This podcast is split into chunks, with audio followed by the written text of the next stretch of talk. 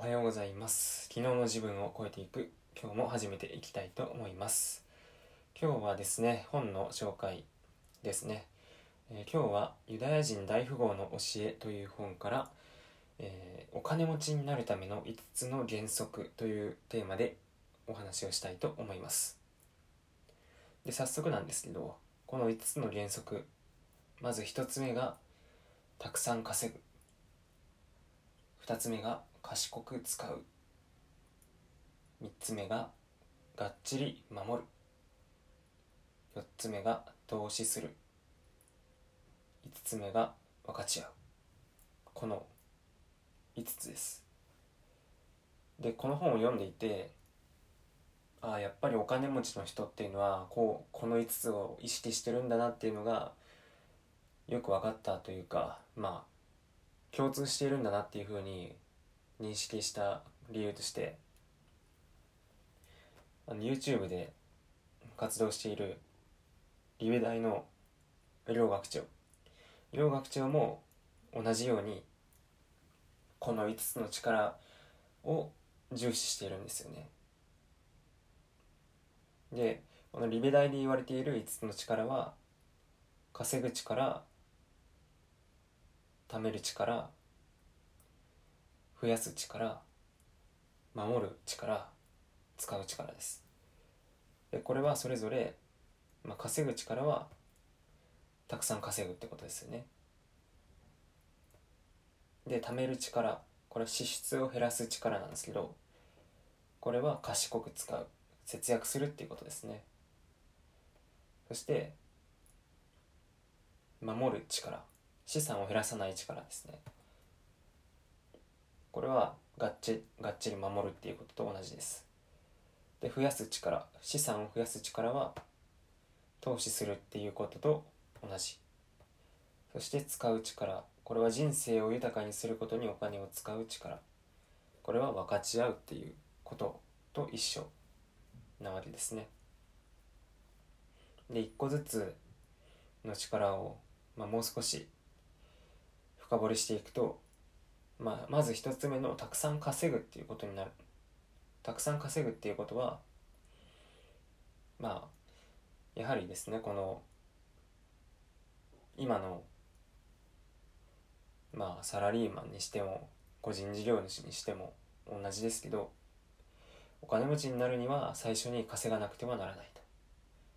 でこの稼ぐことができなければ後の4つの知識がどれだけ増えても意味をなさない。その意味でもこれは大切なステップだ。この稼ぐができないようだと金持ちになるには時間がかかると。でやっぱり同じことも同じことを両学長も言ってました。まず最初に稼ぐ力が必要だった。でまあ貯金するって意味でその貯める力も必要なんですけどお金を増やすっていう観点で言うとやっぱりどうしても稼ぐ力が必要になってきます。で投資すれば増えるっていうふうに思うかもしれないですけど投資っていうのはやっぱり種銭があってのお話なので100円を年間1%の利回りで運用するのと100億円を年間1%の利回りで運用するのでは全くお話が違うっていうのと同じ話ですよね。で2つ目の賢く使うっていう話は、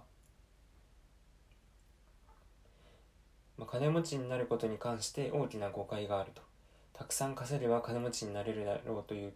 誤った観念だ。っていうふうに書いてあります。これはつまりたくさんたくさん稼いだとしても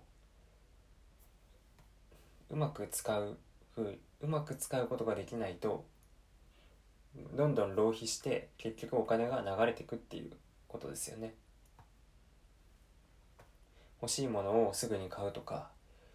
特に理由もないけど大きい買い物してみるとか、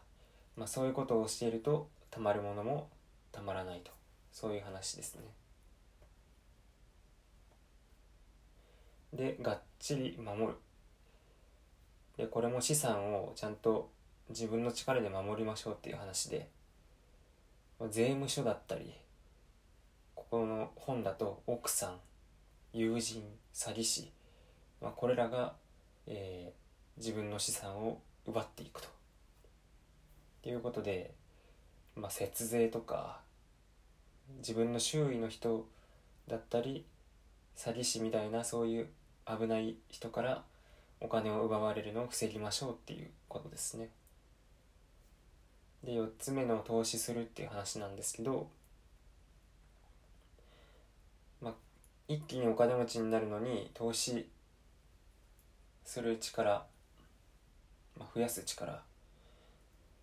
が優先ではないんですけど結局稼いだ後にそこからさらに増やしていくには投資をする必要がありますと。投資をすることでまあ年年利で何パーセントっていうふうになって複利計算していくと徐々にね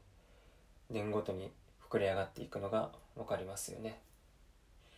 で最後に分かち合うと。でこの分かち合うっていうのは自分が稼いだこの富を社会に還元するっていうことらしいです。まあ、つまりは、まあ、誰かにギブしていくっていうことなのかなっていうふうに僕は解釈しました。まあリベ大の両学長もねこのこの力に関してはこの使う力に関してはまあ例えば自分の身近な人にプレゼントをするとかそういう寄付をするとかそういったことにねお金を使うようにしましょうっていう話をしていたので自分の周りそうじゃないとこにも与えていくっていうことが必要なんだなっていうふうに思います。ということで今回はお金持ちになるための5つの原則というお話をしました。1つ目がたくさん稼ぐ2つ目が賢く使う3つ目ががっちり守る4つ目が投資する5つ目が分かち合うということで是非ですねこれからお金持ちになろうっていう人はこの5つの原則を覚えてえー、稼いでいきましょう。ということで本日の放送はこれにて終了です。